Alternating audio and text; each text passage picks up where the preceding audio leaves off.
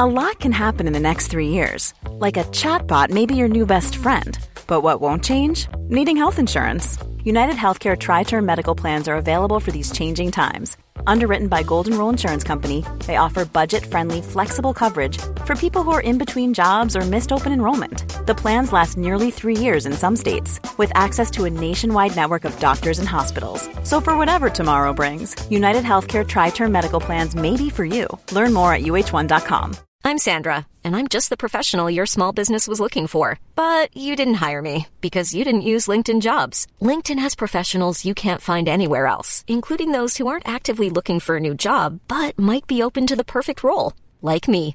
In a given month, over 70% of LinkedIn users don't visit other leading job sites. So if you're not looking on LinkedIn, you'll miss out on great candidates like Sandra. Start hiring professionals like a professional. Post your free job on linkedin.com/people today. Oh, hang on. We're uh, on Facebook Live now. Uh oh. Uh-oh. Uh, everyone just stay calm. Just do your normal stuff. I'm going to play some music now, Tim. Don't panic.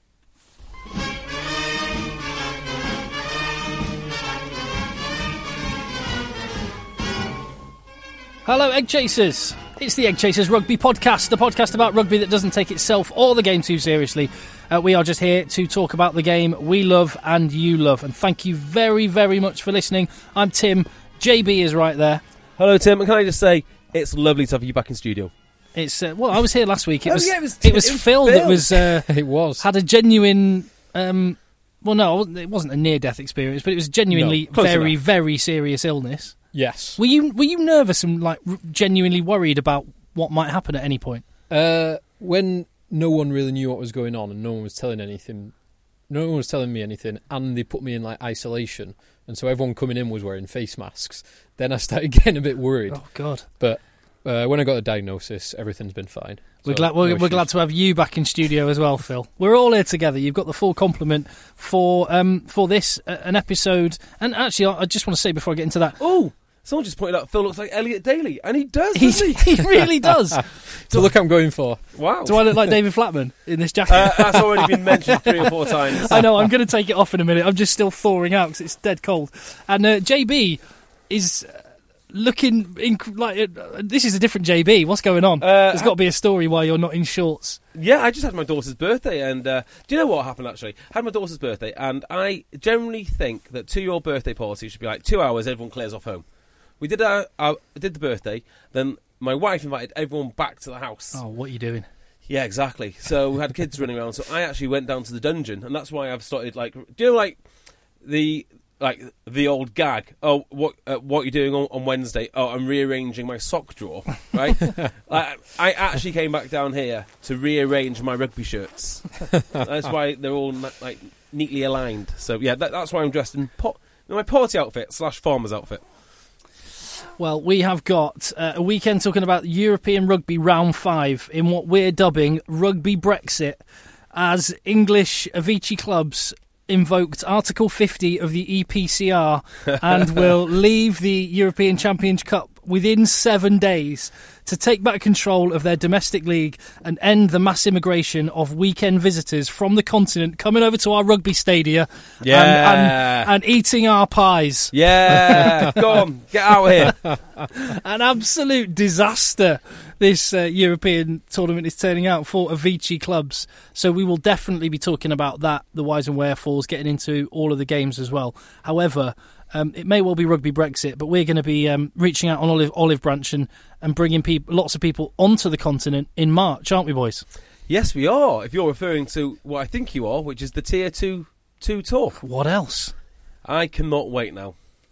How far away are we? It's Um, two months now. Yeah, I had one of those um, things that happens. You know when you panic really badly because you're realizing it's only about six, six, seven weeks away?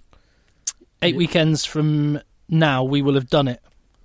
Yes, exact, exactly. it will be over. and done. Exciting. Yes, exciting terrifying, terrifying, and terrifying. It's, people don't understand how much work it takes if you're going to do it properly, and if you're going to build things and bit of production, and that, it is actually real hard work. So yes, we are going to Madrid. Uh, last year it was Bucharest. Uh, this year it's Madrid. Rather than uh, getting tickets to go to the Aviva Stadium in Dublin or to Twickenham. Uh, we are going to spend about the same amount of money on getting ourselves several thousand miles away uh, to another country and to soak up the Six Nations in the sunshine of Madrid and also uh, to watch some of the Tier 2 Six Nations competition. Last year we had, what, 100, 150 fans. This year we're probably going to double that. Oh yeah, it's, Easily double it. it's over 200 now. Well so, over 200. so you may well be listening and coming to join us in Madrid. If you are not, you still can. We've got so much planned for the weekend. Like I say, uh, we're going to be going there Friday to Monday. Some people are going just Saturday, Sunday. Some people are going Thursday and spending a bit more time in the Spanish capital. But the point is this: um, we will have shindigs on the Friday night. There will be a whole day Saturday of watching Six Nations rugby at um, what's the what's the Spanish tapas bar? uh, the, the authentic Spanish tapas bar is O'Neill's. O'Neill. Yeah, that's Um, one. and uh, and then we will, we will on the Sunday we will have a rugby brunch live podcast with very special guests slash Whoa, events. whoa, whoa. Well, no, no, Yeah, we, we don't know if there's any guests. no, no, no, Just very, very there's three of us. special um, uh, surprises. Yes. There's a very special surprise. Yes. Yes, and uh, then we will be going to see Spain versus Germany in the Tier Two tournament. Uh, followed by watching straight after full time with that, it will be Wales Italy. Yep. Can't wait. So come and join us. Find out all the details on our Facebook page. Get your flights, which are still dirt cheap, uh, to Madrid from all over the UK, and uh, and come and join us for a, a top weekend of rugby. To be fair, I think you can only buy tickets now for this week, and then I'm cancelling it because we need final numbers on how many people are there, venue sizes, all the rest of it. So we're basically, well, this is it. If you don't have your tickets, uh, you can you can come along. You can come watch all the rugby, but you just can't come to the podcast. And there'll be some boys that are um, there'll be some boy. Well, there's a bunch of guys that are coming out there for a stag do. There's loads of guys coming out there with their with their dads Yeah, an uncle, and so you you're going out with your yeah, dad. yeah, yeah. I am. Um, I think my, bro- my hopefully my, my brother and my dad are coming out. Wow. so- Oh, excellent. Yeah, so that it's like it's not going to be just "Hey, lads, lads, lads, lads, lads. There'll be a bit of that if you want it, but you can just enjoy the city and check out a bit of rugby at the same time. Whatever you want to do, get involved. Uh, Egg Chasers Rugby Podcast on Facebook for all the information. Um, yeah, Excellent. Right, let's talk about rugby Brexit, I guess. Yeah. there's only Exeter, isn't there? Realistically, it's going to qualify. Saracens have got a chance as well. Oh my god, yeah, Saracens. But it, it's out of Saracens' hands. Uh, Yep. Because if if Ospreys win and Clermont get a losing bonus point or two, Saracens are out no matter what they do. Why don't we talk about that game actually? Uh, just because we're here. Well, I- I- before uh, how about before we get into any specific games? Like, what's the where? Do, what do we feel has happened? What's different? Because Pro 14. So here, here you go. I'll give you a little stat. I know I'm doing Phil's job for him when I do- when I do this, but um, in in 2010-11, there were two qualifiers from the Pro 12 in the quarterfinals. Mm-hmm. 11 in, in in the year 11-12, it was five. Then it was two the following year. Then three. So it was always a significant amount. Since then, since they've had to qualify in the league and the European Champions Cup format was changed, in 2014-15, one side from the Pro 12 qualified for the mm-hmm. quarterfinals. That was Leinster. In 15-16, can you remember how many? 15, it 16. It was none. It was none. There was no. So for the first two years of the of the new format, only one of the 16 qu- quarterfinalists were from the Pro 12. Since then, we've had three, and next week there could be five Pro 14 qualifiers. amazing, amazing. Yeah. What do you think's caused the change? I wonder how much is to do with the league changes. Because we always said the first couple of years, certainly, when they went to qualification and every game became more important and the squads would have to get bigger and they'd have to Mm. get better at managing their players, we kind of expected the, the Pro 12, as it was then, uh, representation to drop a little bit. And it did. Now, the squads are getting deeper and are getting better and are getting better managed. Look at the Leinster squad. It's probably the best example of it. Uh, they've almost got two teams that can Mm. that are equally as capable in uh, the Pro 14 and in Europe.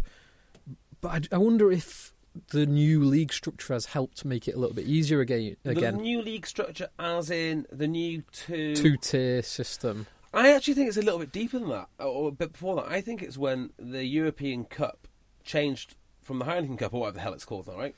because the qualification was simple. I mean, you know, the Welsh teams had some spots, the Irish teams had some spots, and you know, um, everyone had their guaranteed spots.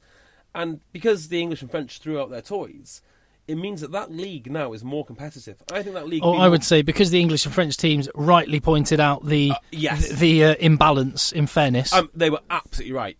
You know, they were abs- absolutely right.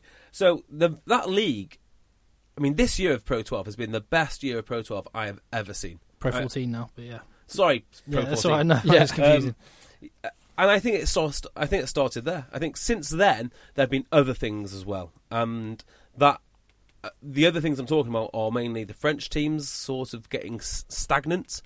They're more interested in playing like French teams against French teams, and the Aviva has had a very strange year. I mean, every team except for maybe Exeter and Saracens are in complete turmoil, or they're in a transition. Well, even Saracens are not. Uh, you can't tell me that Saracens this year have been the same team they've been for the last three seasons. we'll get to Saracens later because I, you know, I have a feeling about them. But I, I wonder if the game has moved on a bit. I tend to think that isn't the case. To me, and maybe we should talk about bit about this a little bit more when we talk about the Saracens game. They looked tired. They looked like Saracens Oh. playing at sixty percent. They looked absolutely shattered in that Yeah. game. I mean, do you want to get into it? Shall we? Because I've got a real question for you, Tim. Yeah, go on. Like, You 'cause were you, there. you were there. You were on the touchline. Um, I I was thinking exactly the same as you. Saracens looked knackered. How much of that was the physical pressure that Ospreys put the Saracens under? Because that Ospreys pack is it's got a huge amount of experience. It's got some big, strong boys, and it's pretty well organised. But they're doing nothing in the league at all. Mm. But they look like they were putting Saracens under real pressure. And was it that? Was it the pressure pressure from Ospreys, or are Saracens genuinely a shadow of themselves? Uh, I think it's important to remember. So I think it was always going to be tight. The conditions when, when you were actually there, it was greasy. It was um, Yeah. there there was rain. It, it was, and I think both sides identified that it's going to be a territorial battle with the you know Farrell, Biggar, Webb, Yeah. Wigglesworth. That was going to be that was going to be the game. It was it was kind of going to be who makes the most mistakes. Or who can squeeze penalties here and there? I think that, and certainly for the first forty minutes, I think that was always going to be the case. Different difference is the, the second half started, and it was an entirely different back row for Saracens than the one that they selected to start the game. Yeah. and Uh, you okay. take Michael Rhodes yeah, and Vunipola, and then Billy, Jackson Wray pulled yeah. out in the uh, Billy Vunipola, and then Jackson Wray pulled out in the warm up. So it was an entirely different. At one point, they had Jamie George packing down on the flank. I did. know I- with Tulif- Tulifua. So I think Saracens, when I looked at their bench, I thought they're going to win this in the last 20. That was my thought before the game because they had George Kruis. Um, it's like Schalk Burger couldn't even get on the bench Mm. initially when they selected it. Yeah. So I thought that's where they were going to win. It were going to be tight, but they'd win in the last 20. But uh, the, the the game plan was kind of shattered yeah, as a result. So yeah, guys that would have been tired and exhausted, and you might have chucked fresh legs on, they couldn't. Tell And- me what you think about this. Mm. And this is not why Saracens drew, and it's not why they didn't win, but it's just a thought I've had. The selection of Will Skelton immediately rang alarm bells in my mind because that Saracens pack and Saracens as an organisation so that they're so in tune with what they need to do. Everyone has a job, everyone has a role. Fundamentally, when you looked at Saracens five years ago when they were building this very special t- thing that they have, it was all predicated on hard work, effort, you know, uh, def- defensive grit. Skelton has come in. He's just not that player. I mean, he could make a, a fortune at you know top fourteen level, but he's just not a Saracens player. And when I watch him, he is a big lumbering unit. He carries semi okay, but his work rate is just not is just not high enough. And you know he's going to have to c- come off after sixty. Um, he doesn't fit that team. I don't know why he's there. It- I put Tolafua in the same same bracket. Why are these boys hit, even at Saracens? I, I wouldn't put Tollifu in that No. bracket. He's shed a lot of timber and is looking fit. I think he's a good all-round player. The, the big difference I see with Will Skelton is his discipline. Yeah, He's, he's- there's times when you can just see he's going to give a penalty right here. He's going to give bang penalty gone. you're almost counting down, aren't you, for the yellow yeah, card? Yeah, yeah. So yeah, it did seem like a a, a, a very un Saracens uh, um, and quite a conservative move to pick him uh, when you've got the second row options that they have. So But Kruis is on the bench. Why didn't they start him? I mean, why? he hasn't he hasn't looked himself. He really hasn't. But Yes, Kruis is an interesting one because Yeah. he's he's been dropped from the England squad, yeah, Yeah. having been a starting lion in the first test. yeah.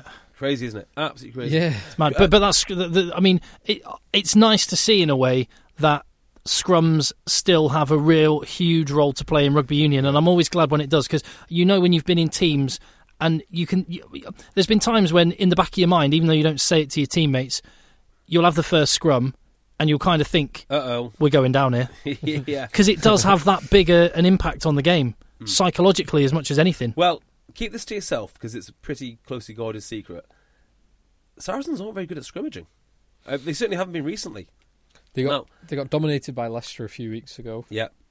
They were dominated at times in this game. Um, did they play Exeter recently and that didn't go too well for them? Can't Um, remember. I, I seem to remember that. I, I seem to remember that at least.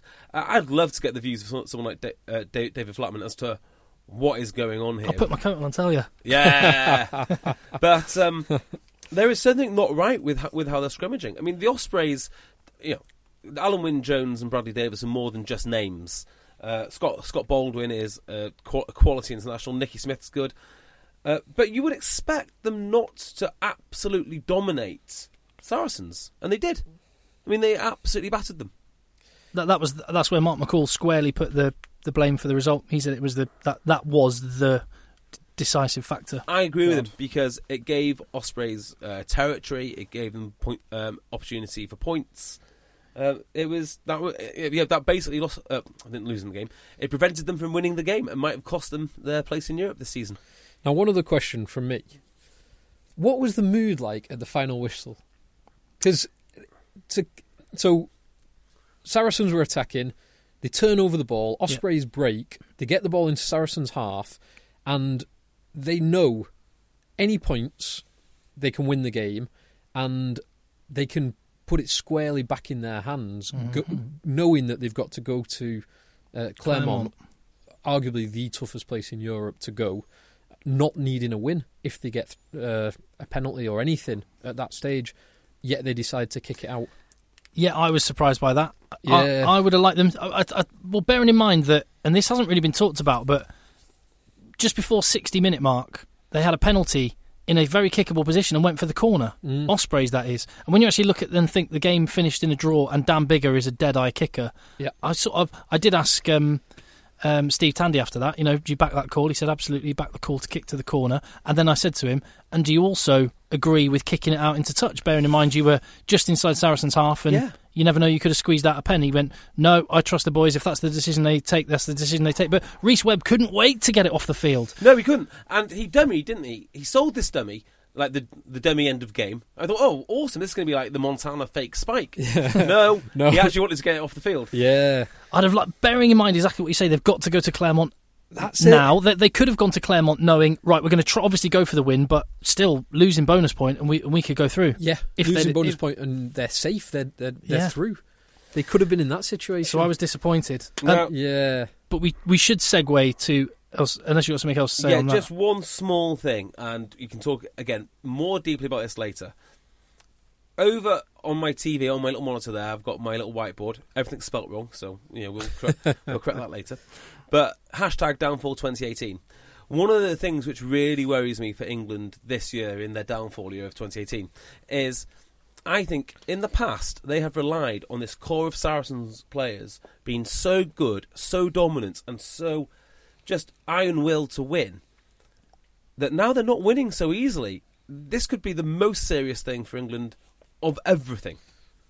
Well, as we saw, the difference between Saracens without and with Billy, Billy Vunipola. One incredible stat: uh, Saracens with Billy, Billy Vunipola. Oh, do you know he's out of Six, six Nations? Out the Six Nations. This is this is Mm-hmm. my point. Saracens without Billy Vunipola have a win ratio uh, percentage.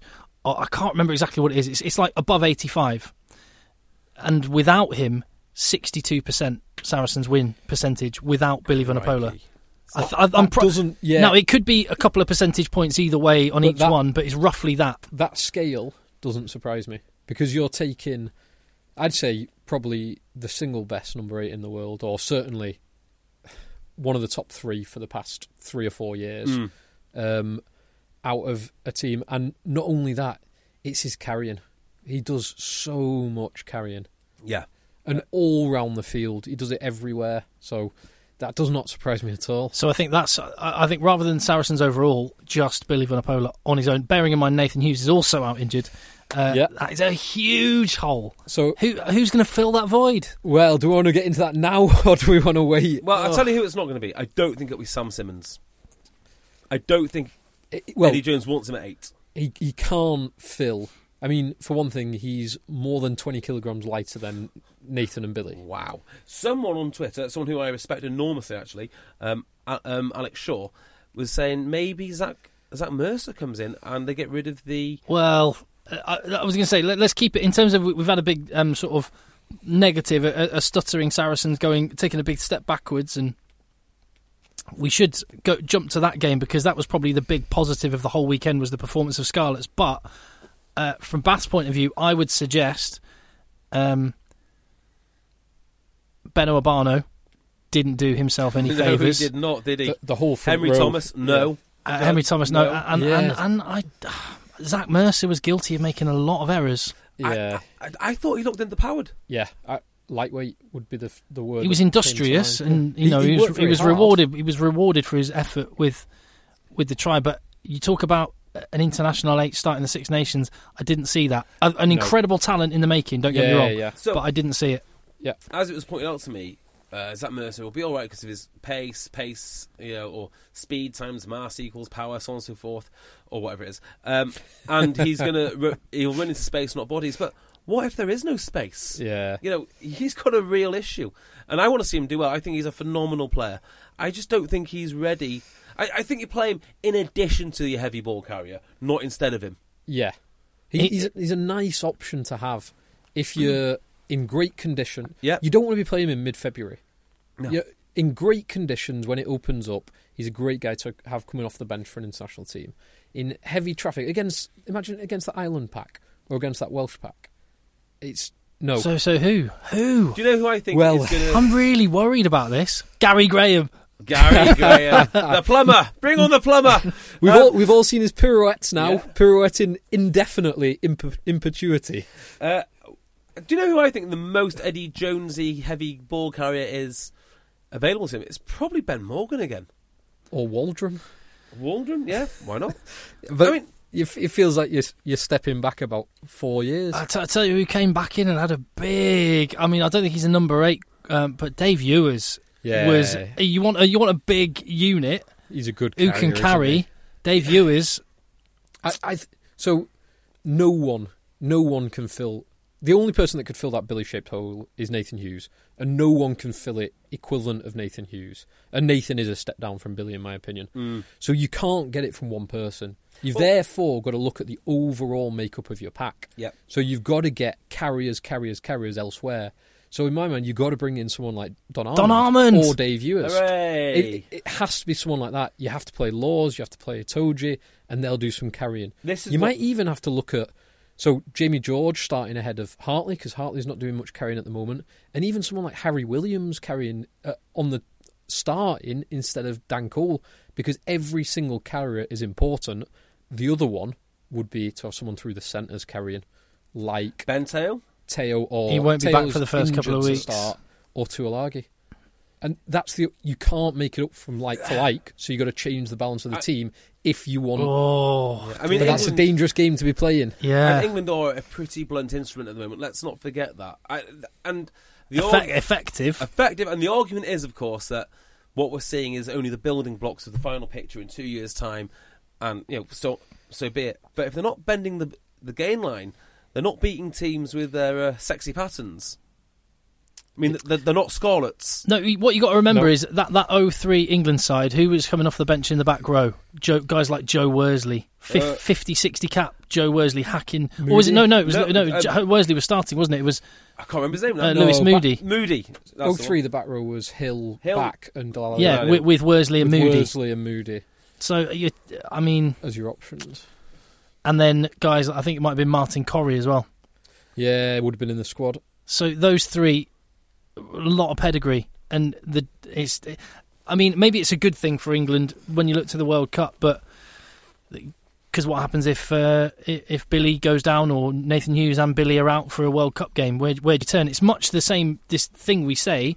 He's only he's only had two hookers in his squad. What happens if one of them goes down? What happens if one of his two scrum halves goes down? Yep. I have never actually thought of that. He has only ever had two two hookers.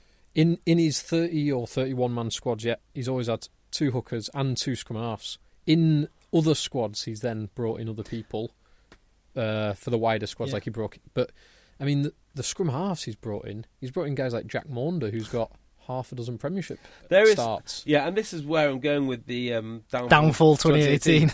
um, is uh, some of the selections are bizarre. I mean, how do you have a sensible conversation with lads about being the best and I'll hold up my part of the bargain, but in the meantime, instead of being the best selector I can be, I'm going to pick Gary Graham. No disrespect to Gary Graham, he's just not Don Armand, right? If you're not picking Don Armand, you can't take yourself seriously as a coach. That is the end of it. Um, and then there's all these other bits and pieces, uh, like you know he hasn't got the right um, the right mi- mix of scrum halves. He's only done he's only played with two different hookers. Bizarre. Well, here's another pressing problem for the Six Nations. Who's going to be on the bench, loose head prop? Because, again, with the Bath Scarlets game, which we'll get onto, I don't think it's going to be Beno Obano Nope. because he cannot. He's an again an, an, a fantastic talent and got so much potential. He's he's 23 years old. He's still got uh, room to grow, but he was lost in a game of that pace. Yeah, he was. Yeah. I, I don't actually think it's necessarily his fault that either. No, no, because he was part of a collective as well. yeah, uh, there again, the scrimmaging was his fault. So what? So what are you going to do? Um, him, Henry Thomas. I mean, Henry Thomas is. Vaughan, you know, I- I know you rate him very highly as a handling prop, a very mobile prop. I think you're probably right on his day. When he was when he was 20 years of age, Yeah, he was about the most. Uh, him and Tommy Taylor at Sale, I just thought they are superstars of the future. And Henry Thomas has been injured for I- I two mean- years. and a couple of bad knee injuries as Yeah. well. But which I mean, like good. Samson Lee, not really renowned for running about, is he? But he's playing in this team which are pl- playing amazing, uh, amazing rugby, and yet he looked less knackered than the Bath props. Tom Dunn is going to be another guy who everyone rates super highly. Again, they were just they, they were run off the field. Yep, they were. Uh, Well, let's talk about about the positive. Uh, Well, so so no, Well- uh, briefly, can you suggest who's going to be the loose head prop on the bench? Because if Ellis Genge's out and Joe Marler is uh, suspended, Yeah. Yeah. who, uh, where'd you turn? Uh, Exeter. well, All Ma- roads lead to Exeter. If you want to do something like this Six Nations, go to Exeter. Ben Moon and Alec Hepburn. Yeah, I I mean, mean, you could, you could do a lot worse than them. Yeah, Is Matt Mullan injured at the moment? I've not seen him for a while. I think he is. Hmm. Yeah, and then Wait. then the next man down the line would be Ross Harrison, probably. Yeah, yeah, yeah. I, I, I'm, I'm into that. I'd go for I'd go for that. I mean, you could move a tight head over, but they're not exactly No. blessed with tight heads either. I, I did. I, am not too worried about loose head prop He's got a world class starter. un- unless uh, Mako gets injured. Hmm. Now, I was uh, at the Bath game. Some some lovely. I had quite a lot of people come up to me and say hello and stuff. That's nice. And there was there was some gents that, that came and had a little chat, and they said uh, used to prefer it when uh, when JB was a Bath fan. Right now, now he's defected to Sale. I like, I, I like Bath.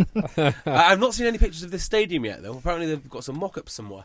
They've got an architect on board now, so I, I'm waiting to see. I've not seen any of the mock-ups yet. Do you think that's an architect's dream or nightmare to have that? Ooh, I think getting through planning will be an absolute nightmare. So it, it's probably it sounds really nice and sexy, but it's just going to be a load of red tape. They're just going to be resubmitting plans time after time after time. And how do you appeal? Because it's like a world, you, UNESCO World. We're, we're in Phil. Site. We're in Phil's world now. Come on then, tell us how it works. I, I- I mean, how how do you appeal to the council? I guess you have to keep it in character. Like when it's not rugby days, you can throw Christians to lions.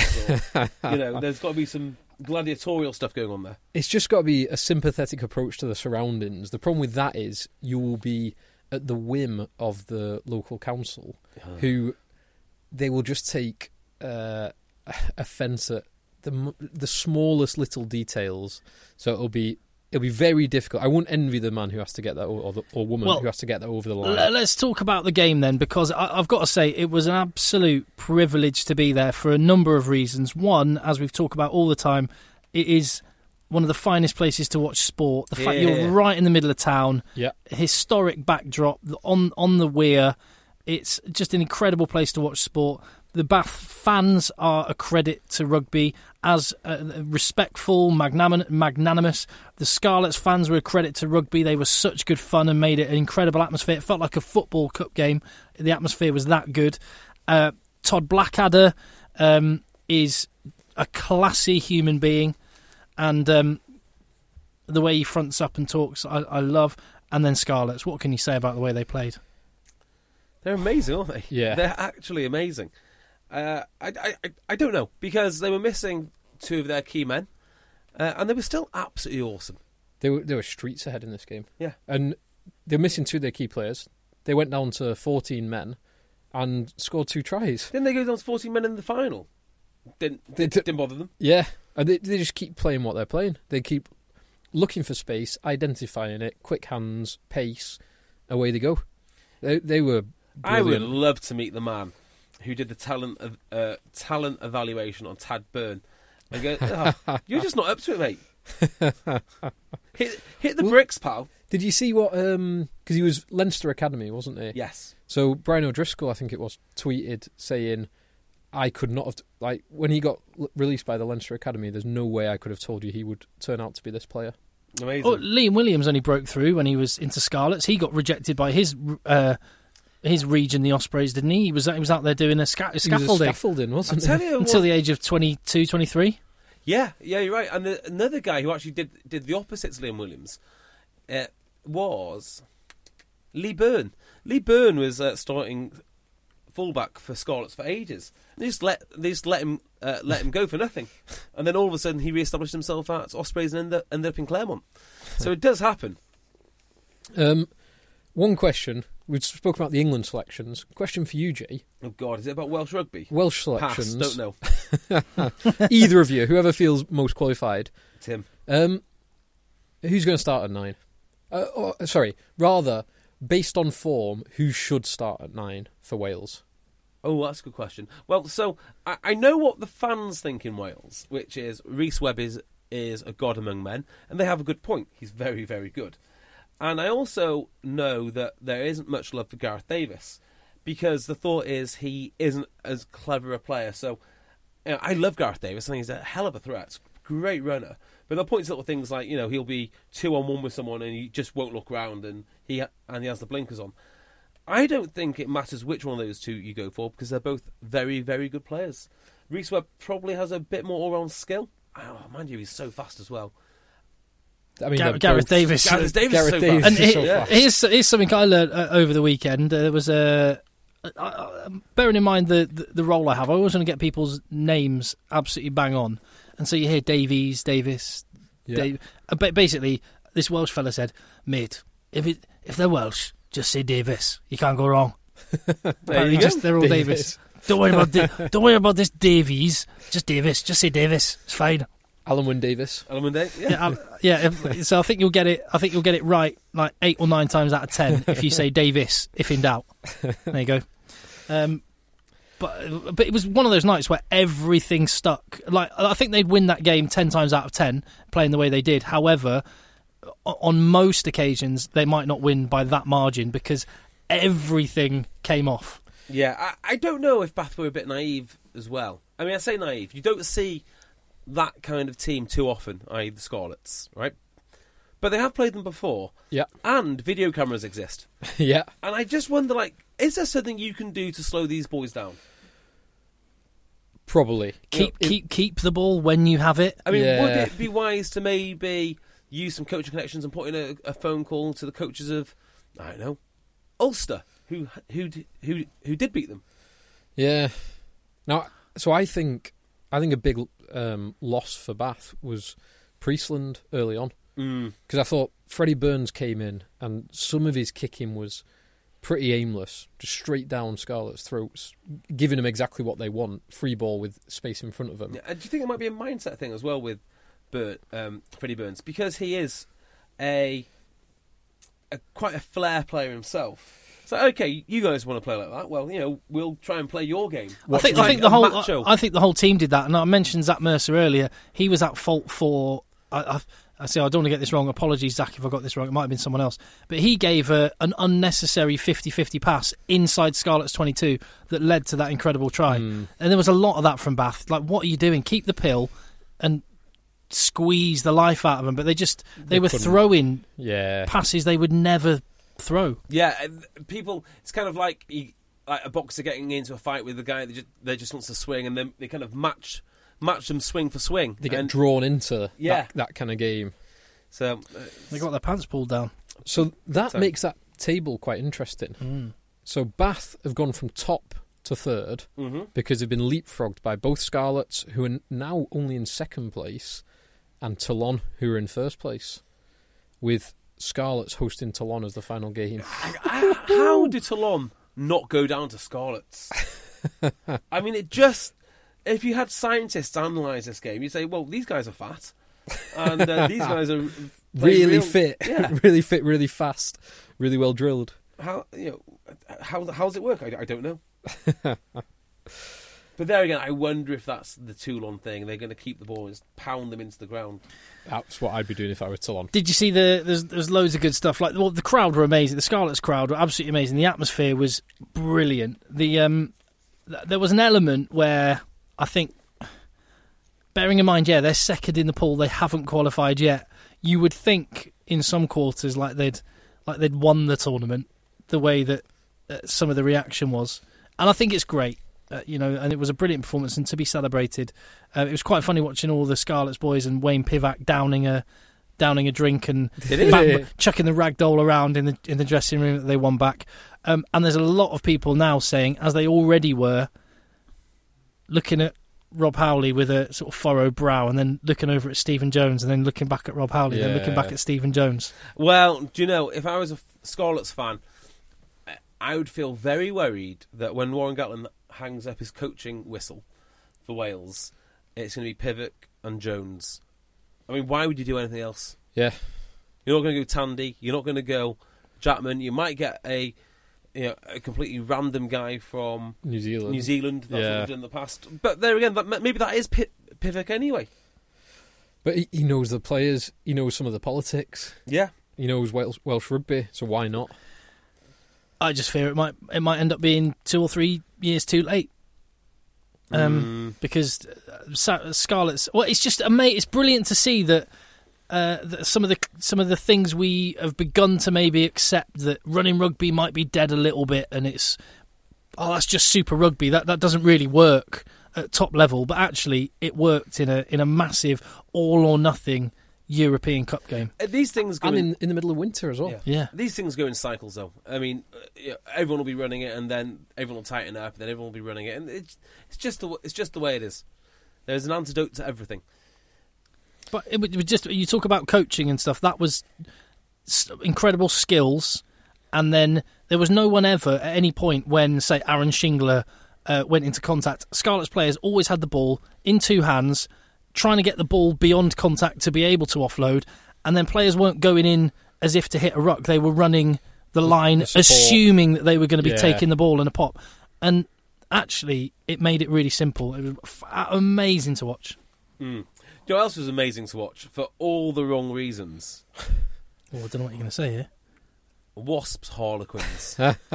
As an Ulsterman, that was incredible to it watch. was like Ulster at top of the pool is unreal. What There's is no way. going There's no way I thought that was going to happen before this weekend. it was I picked both those games completely wrong. about. I think about.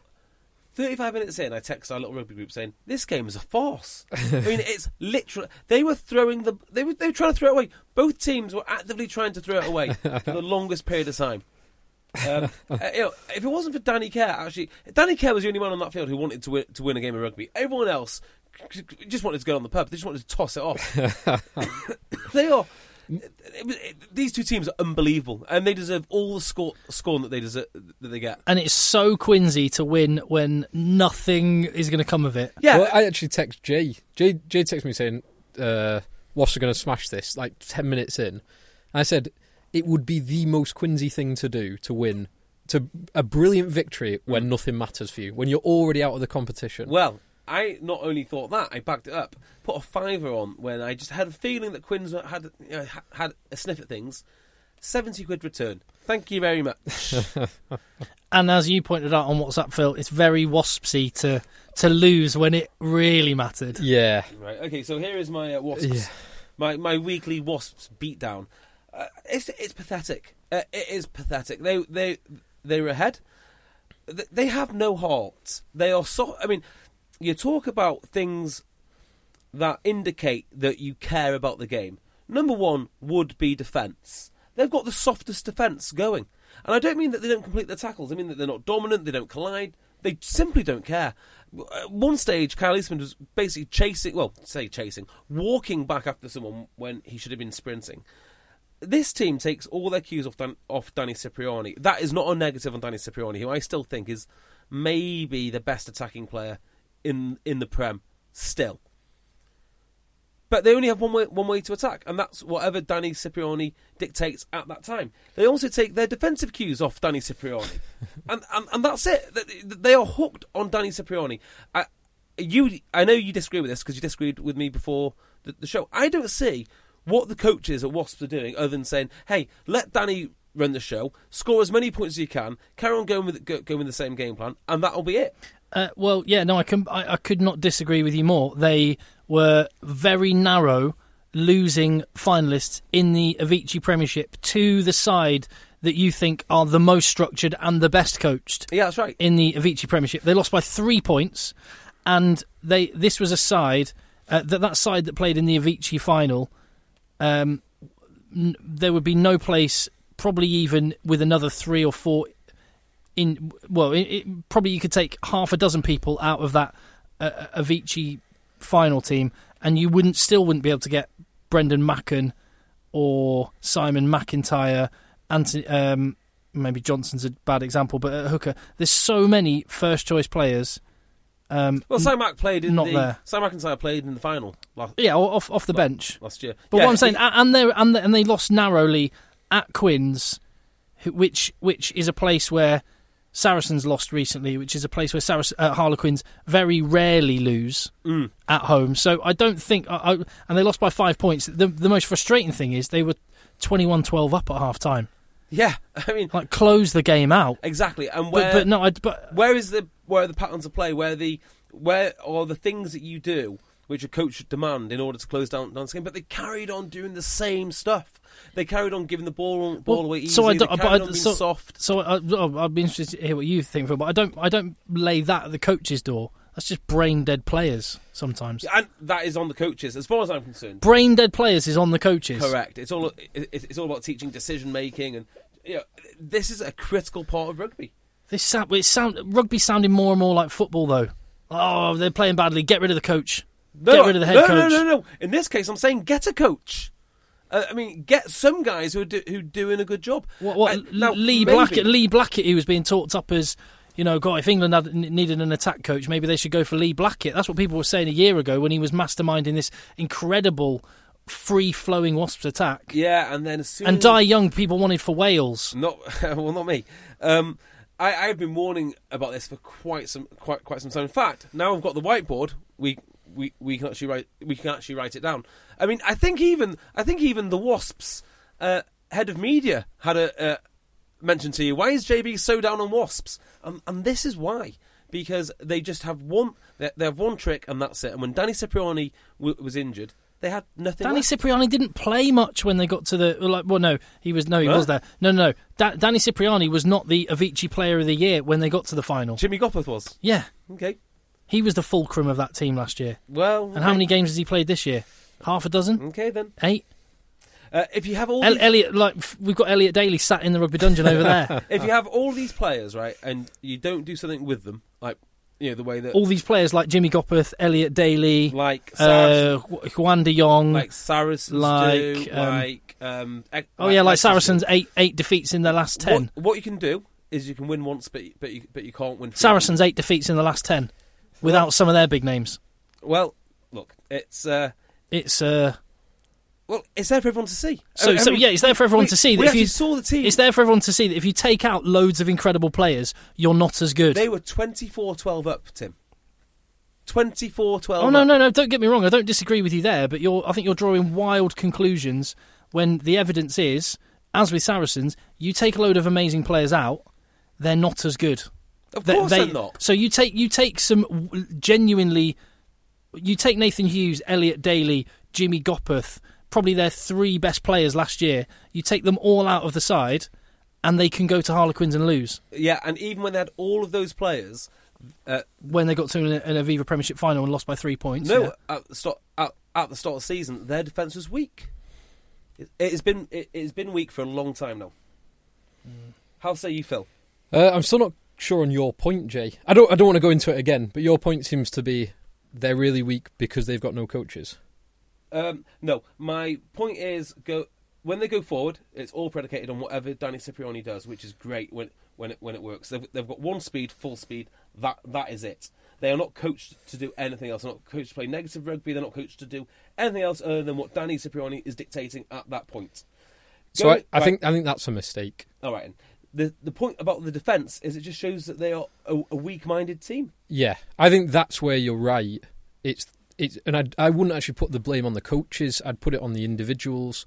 Um, now you, I see your point that the coaches are controlling the individuals, but you look at that team, particularly the back line, and it does seem that there are some weak-willed individuals. Yeah. Wade, Eastmond, Sippers, Le Roux has been up and down like a yo-yo this season, and I'd say that's their problem more than coaching because some of their coaching is excellent. Some of their set plays are excellent. Some of their exit plays are excellent, but they're weak-willed is is where I see it. Mm. Well, Harlequins have the opposite problem.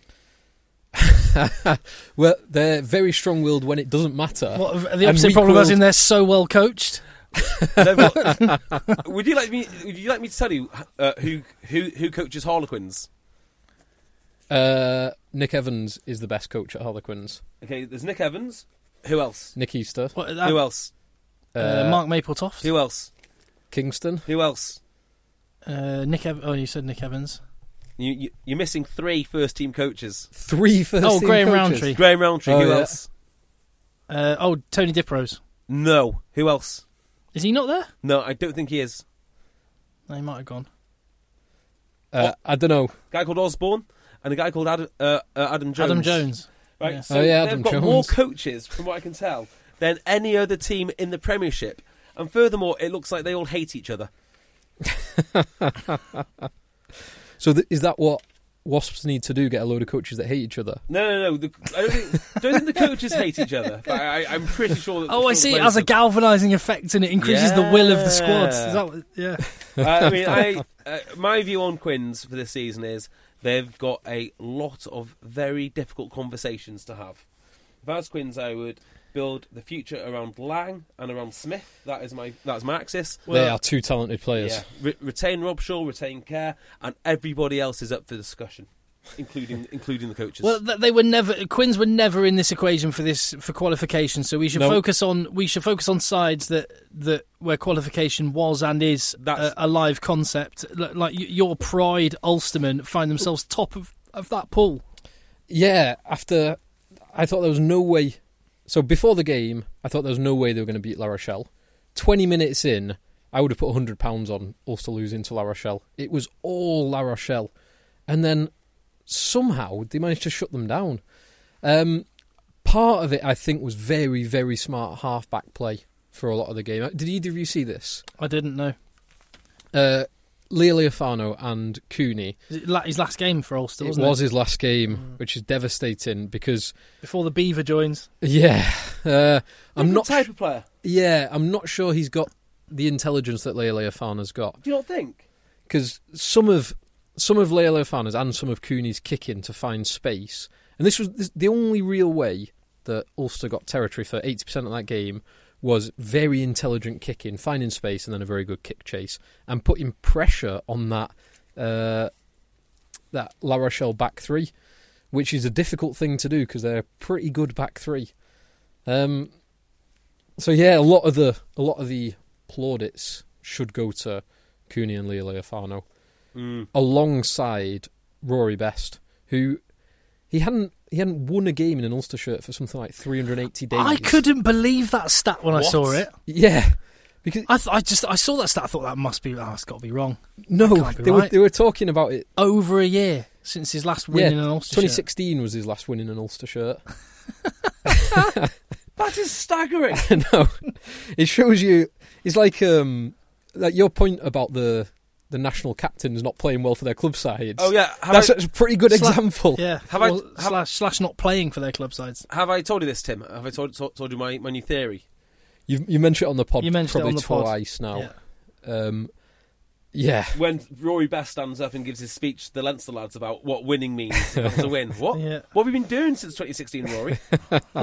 I tell you what, he put a hell of a shift in. He really. he, he was a, a brilliant captain's I've, performance. I've seen highlights, and uh, you could you could even pick up from that the the effect he had on everyone around him. he was he was everywhere. He was slowing balls down. He was turning balls over. Scored a great try, putting big hits in, uh, and he, I thi- I think part of that leadership did galvanise because right across the, the line they were putting big hits in. Louis Ludik at one point dumped Victor Vito. Vito.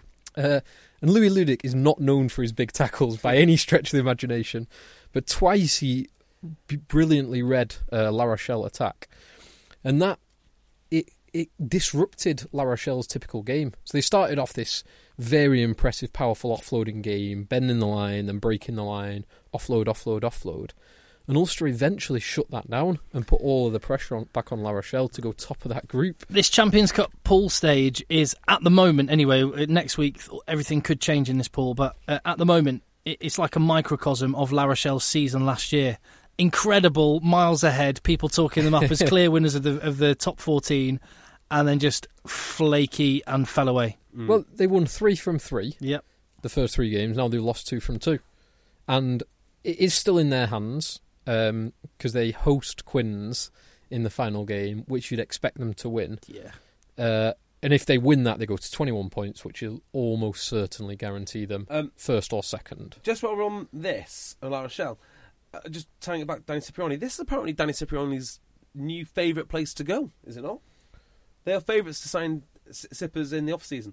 Really? Yeah.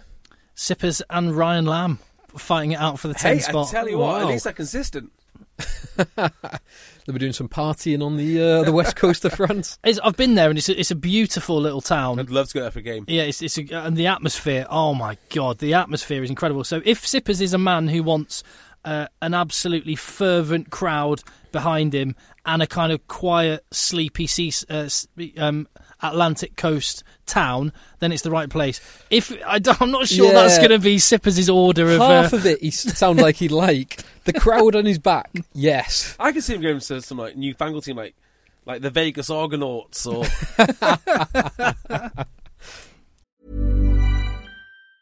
There's never been a faster or easier way to start your weight loss journey than with PlushCare. PlushCare accepts most insurance plans and gives you online access to board-certified physicians who can prescribe FDA-approved weight loss medications like Wegovy and Zepbound for those who qualify. Take charge of your health and speak with a board-certified physician about a weight loss plan that's right for you. Get started today at plushcare.com slash weight loss. That's plushcare.com slash weight loss. plushcare.com slash weight loss. Millions of people have lost weight with personalized plans from Noom, like Evan, who can't stand salads and still lost 50 pounds. Salads, generally, for most people, are the easy button, right? For me, that wasn't an option. I never really was a salad guy. That's just not who I am. But Noom worked for me. Get your personalized plan today at Noom.com. Real Noom user compensated to provide their story. In four weeks, the typical Noom user can expect to lose one to two pounds per week. Individual results may vary. We'll see, but but just before we leave this pool, uh, James Haskell's red. ah Yes. yes, I yes red. I mean, so his his was there definite contact between shoulder and jaw? well something hit something hit his head. Did, yes, did- did- uh, yeah. yes. I'm, Yeah, I yeah. am. I'm 100 percent certain Jimmy Roberts does not get knocked out easily. Yeah, And there was shoulder on on head. and therefore uh, you think red card, straight red. Yeah, I, do. yeah. I, I think there there was no arms. It was shoulder to head. I tell you what, I felt for him though. I really felt for James There, Haskell. there was there was absolutely no intent. There was no no way Haskell wanted to hurt him but it's a no arm tackle that makes contact with the head. It it is a red card.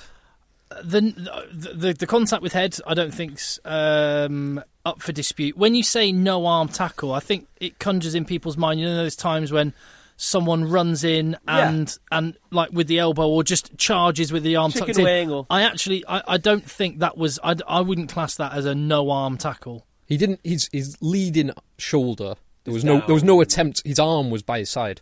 There was no attempt to wrap that arm. I, It looked to me like bad timing. R- It- More than there was no. It was, I think he. I think he was trying. I actually think he was trying to pull out. Now, I- I guess this goes to my point on it. I'm okay with it being a red card. James Haskell was has shown a lot of class, in fact, by Yeah. apologise. Well, one on the field, not getting back in the defensive line and straight away checking that Jamie Roberts was all right. That was a lovely touch.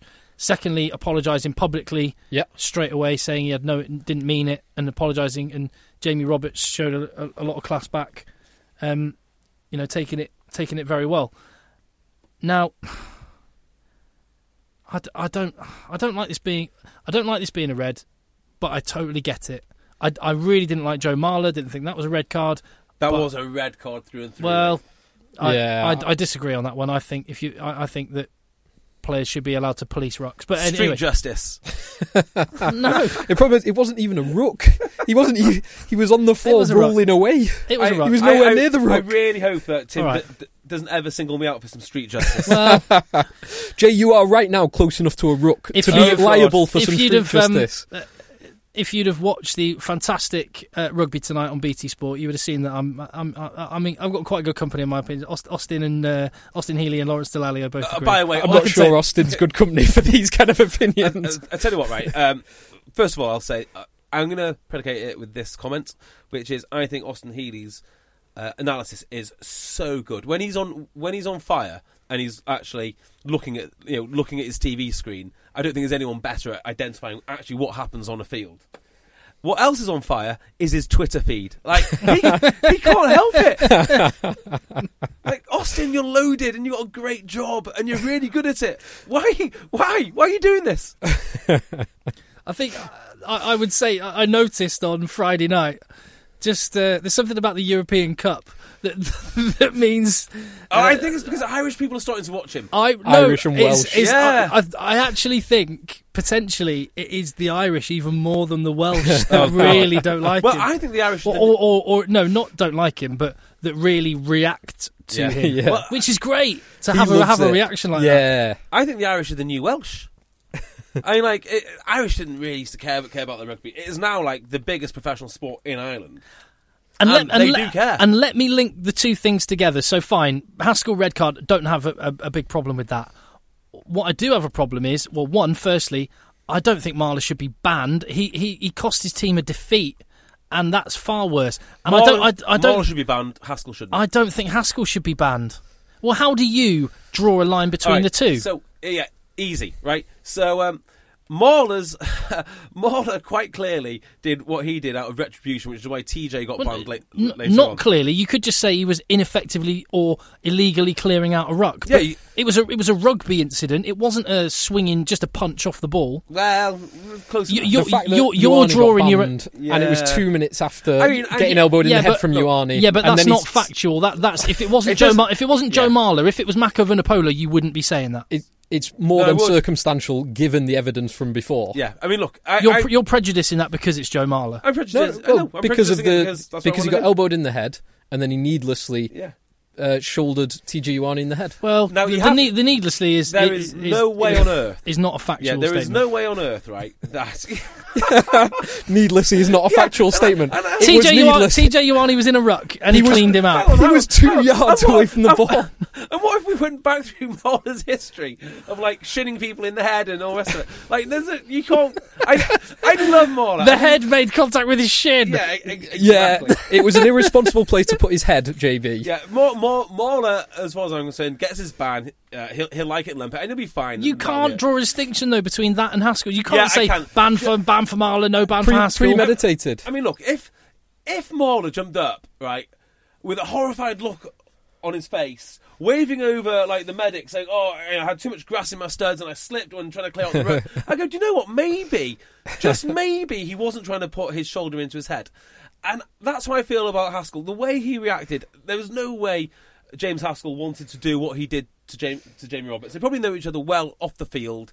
And you just it's different. That- well, that's different, that's it? how like legal type decisions are made by Yeah, pre- I- by by being prejudicial ab- about your your I don't care. I'm what this- you're alleging the I'm the, the intent was. I'm making the decision. Well, yeah, okay, you're making the decision. I'm saying you can't, but I'm saying neither. But I I- think but- but how? neither. I think should be banned. Haskell contributed to his team losing a game, Yep. which is massively.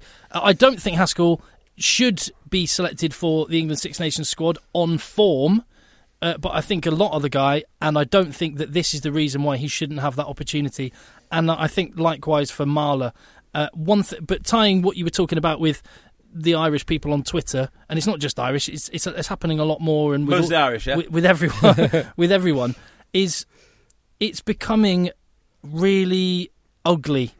The way people talk about Yeah. rugby incidents is becoming really So ugly. the This, outrage this is- I do agree with. The outrage is hilarious. I mean, there are some ex-players that will describe themselves as feeling sick after seeing a certain, certain incident. Of course, they don't really feel sick. They're just they're just playing to this stereotype which Tim is kind of point, point, point out there. This new, oh, uh, you know, th- that's awful. I mean, thi- thi- this isn't how the game's played. Uh, yeah, if you watched it, watched the game ten years ago, the sa- very same people would, would be cheering and clapping if an actual fight bro- bro- broke out, or if someone did get abs- absolutely nailed. It's no, Yeah. I'm not Uh, having it. the the phrase "it's a disgrace." He sh- sent you know. Give him a, give him a, give Throw him a, give him a, give him a life ban. These sort of comments are being chucked around more and more, and it's it's um it's not because we're better than that. We are better than that.